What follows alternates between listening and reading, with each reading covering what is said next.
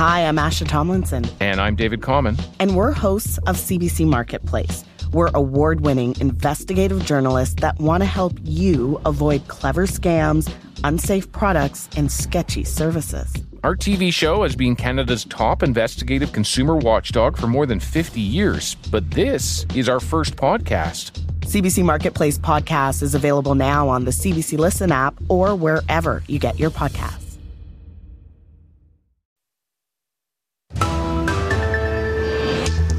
From CBC News, The World This Hour, I'm Neil Herland.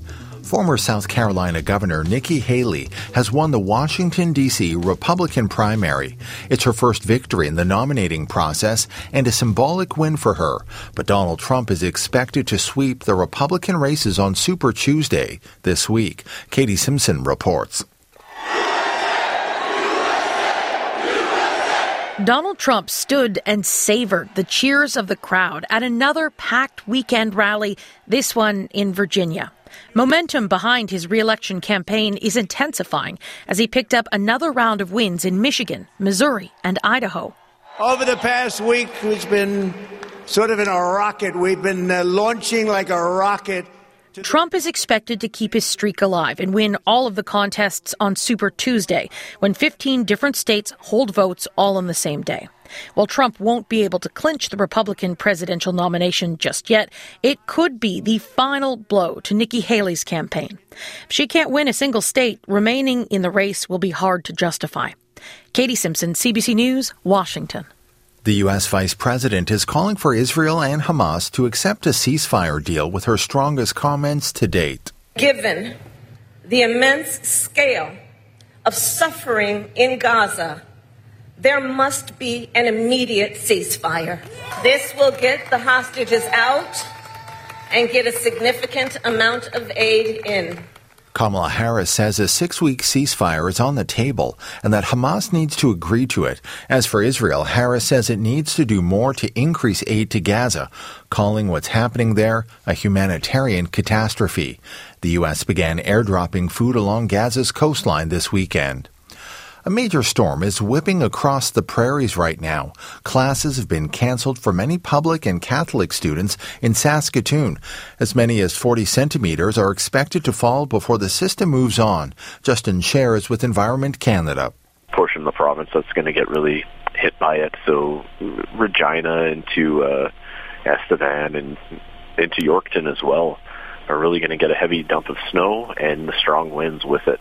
Highways surrounding Saskatoon, the Battlefords, and Kindersley are either closed or not recommended for travel. It's a similar situation in Manitoba where the whiteout conditions have forced officials to shut down a number of roads west of Winnipeg. Airlines have canceled dozens of flights.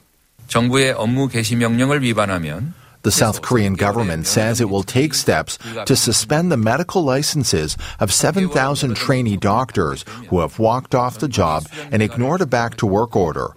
The medical interns and residents want higher pay. Drug user advocates are welcoming a move from BC's appeals court. It's rejected the province's attempt to bring back a ban on illegal drug use in public places. David Ball reports isolation plus overdose equals death. Corey Ranger's with the Harm Reduction Nurses Association, which took BC to court last fall, saying its law against drug use in many public places is unconstitutional and could have deadly consequences a law that poses the potential to displace people or risk criminalization, which will force people to move to more isolated spaces, has a direct risk for death for people. The Public Safety Ministry says it's disappointed with the ruling, saying the law would help drug users find services and keep other members of the public safe this law should not come into force. Lawyer DJ Larkin with the Canadian Drug Policy Coalition. Using alone increases your risk of dying. Short-term incarceration increases your risk of overdose. It is the unregulated nature of the supply that is driving the crisis. BC says despite the setback, it's committed to defending its law, which bans drug use from a wide range of places like parks, beaches, bus stops, and building entrances. Drug use is already banned near schools and playgrounds. David Ball, CBC News, Vancouver. Health officials in Quebec are telling CBC News the province has seven new cases of measles. Officials say three of those are linked to international travel. And that is your world this hour. I'm Neil Herland.